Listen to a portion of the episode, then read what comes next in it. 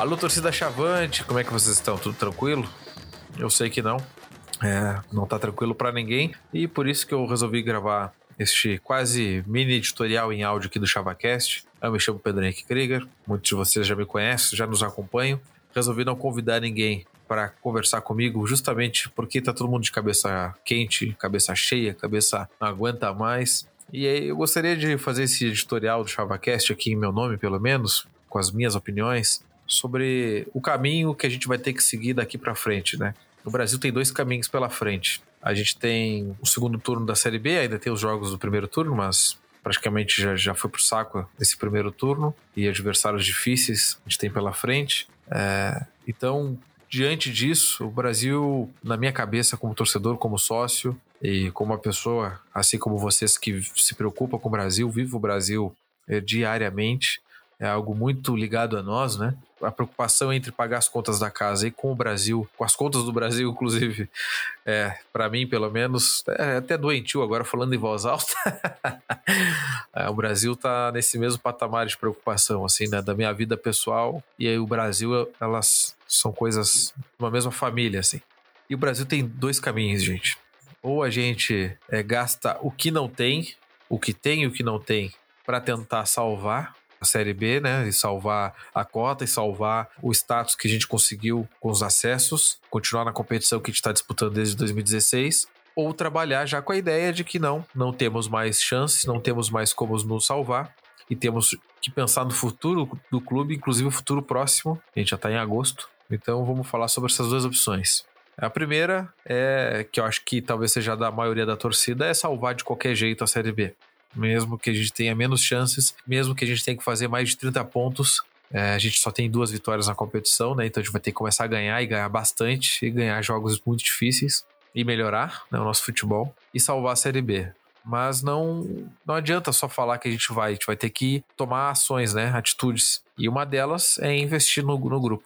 E apesar de dessa ideia talvez vá ser executada agora pelo Brasil, de gastar o que tem e o que não tem, principalmente o que não tem, essa ideia me, me causa um pouco de aflição, porque eu não, não sinto que o Brasil tenha hoje condições de prospectar jogadores que realmente vão fazer a diferença, que vão jogar muito mais do que aqueles que aqui estão é, nesse momento. Teria que ter um olhar muito apurado, porque a gente dificilmente vai conseguir trazer alguém da Série B. E se for, vai ser provavelmente alguém que está em baixa dos nossos adversários, que não vão querer reforçar, obviamente, um rival direto. Da Série A, mais difícil ainda, porque a gente vai ter que pegar alguém que está encostado e que é reserva, e não, também não pode ser qualquer um, não pode ser um guri de 19 anos à base, quintos o jogador da, da lateral para vir, tem que ser o cara que vai vir com uma certa bagagem para ajudar a resolver a, a situação, segurar a bronca. É, tem isso, então a gente vai ter que olhar para os mercados abaixo de nós, Série C e Série D. Inclusive, eu não tenho preconceito nenhum. Tem gente na Série C e na Série D que poderia vir a nos ajudar. Isso já aconteceu em 2018, quando a gente estava numa situação muito parecida. Agora, depois do jogo contra o Curitiba, a situação ficou pior em relação a 2018, né? É, um pouco pior. Mas a gente tinha o Kila na época e a gente contratou dois caras do Caxias buscamos o Alisson Pernambucano, e aí o Rogério veio também. Contratamos cinco naquele período ali, né? Que eu me lembro, assim, os, os principais destaques. O Rogério chegou, recuperou alguns que já estavam aqui, fez o time andar, jogar bem, fez campanha de acesso e a gente escapou. Então o Brasil teria que repetir mais ou menos o que fez em 2018 e gastando o que não tem. E aí, essa minha preocupação mora nisso. Eu não acho que a gente vai ter condições de avaliar esses jogadores com tanta qualidade assim. Posso estar sendo é, bem injusto, mas não me parece. Até agora a gente não conseguiu fazer isso. Não, não acredito que agora a gente vai conseguir. Até porque é mais difícil contratar agora. Teoricamente, né? Os melhores jogadores estão jogando. Vai ter que ter um olhar ainda mais apurado é, para identificar esses jogadores que estão em divisões inferiores e que podem vir a resolver a situação, ajudar a resolver a situação. Esse é um ponto. E aí, se evitar o rebaixamento, beleza. Vida que segue, a gente vê o jeito de pagar o que ficou. a gente tem uma série B ano que veio para jogar e aí a esperança se renova. Passando sufoco, mas pelo menos sufoco na série B, né?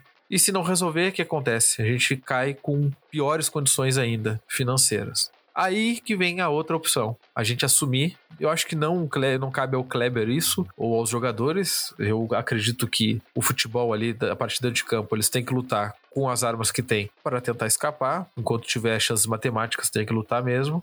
Mas o Brasil, enquanto direção, enquanto um cérebro pensante, acredito que, que precise é pensar a longo prazo, a médio e longo prazo. E esse pensamento seria é de não investir agora. Inclusive, reduzir o elenco já nesse momento. Principalmente com alguns jogadores caros que não estão rendendo nada. Até porque dinheiro não é igual à qualidade necessariamente, não é igual a vitórias necessariamente. E a gente está aprendendo na carne nesse momento que, além de a gente ter montado é, de forma errada em muitas peças, eu não acho que o time do Brasil esteja tão distante assim dos outros da Série B, sinceramente. É que quando as coisas, os resultados não vêm, tudo, todo mundo vira ruim, todo mundo vira péssimo, tudo, tudo tá ruim. Eu não sou tão extremista assim, nem nas vitórias, muito menos nas derrotas. Uh, eu acho que tem gente boa nesse elenco do Brasil, tem gente ok pro nível que a gente tá.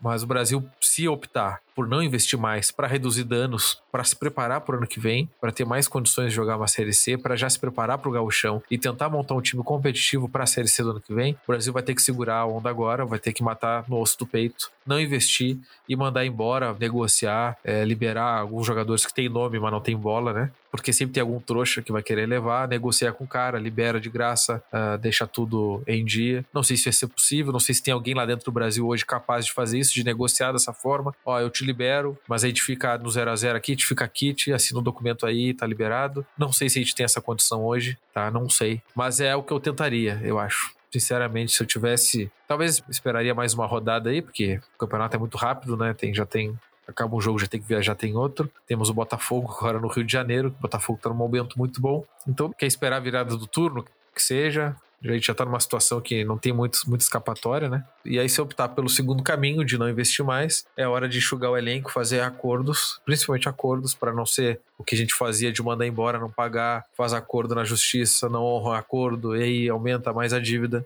porque a gente vai precisar de todo o dinheiro do mundo, principalmente para o ano que vem. A gente não vai ter mais cota. Se a justiça vier é, nos tirar dinheiro para pagar as causas trabalhistas de ex-jogadores, a gente não vai ter mais a verba de TV da CBF para essa grana sair, vai sair diretamente dos patrocinadores, que tendem a minguar já não são lá essas coisas, mas tendem a piorar a situação. E aí a gente também vai estar, tá, apesar de voltar o público no estádio, queira Deus, né? A partir do final do ano, ano que vem, a torcida vai estar tá num momento muito ruim, de muito pessimismo, muito para baixo. Então, questão de sócio, vai ter que trabalhar absurdamente bem, vai ter que trazer essa galera de volta, animar essa galera de volta, nos animar, né? No caso, nós somos Brasil, para ter essa verba de bilheteria, para ter essa verba de sócio. Então, toda a grana que a gente precisar, a gente vai precisar do que vem, a gente tem que já pensar nisso agora. Então, acho que cada um vai ter sua opinião enquanto torcedor.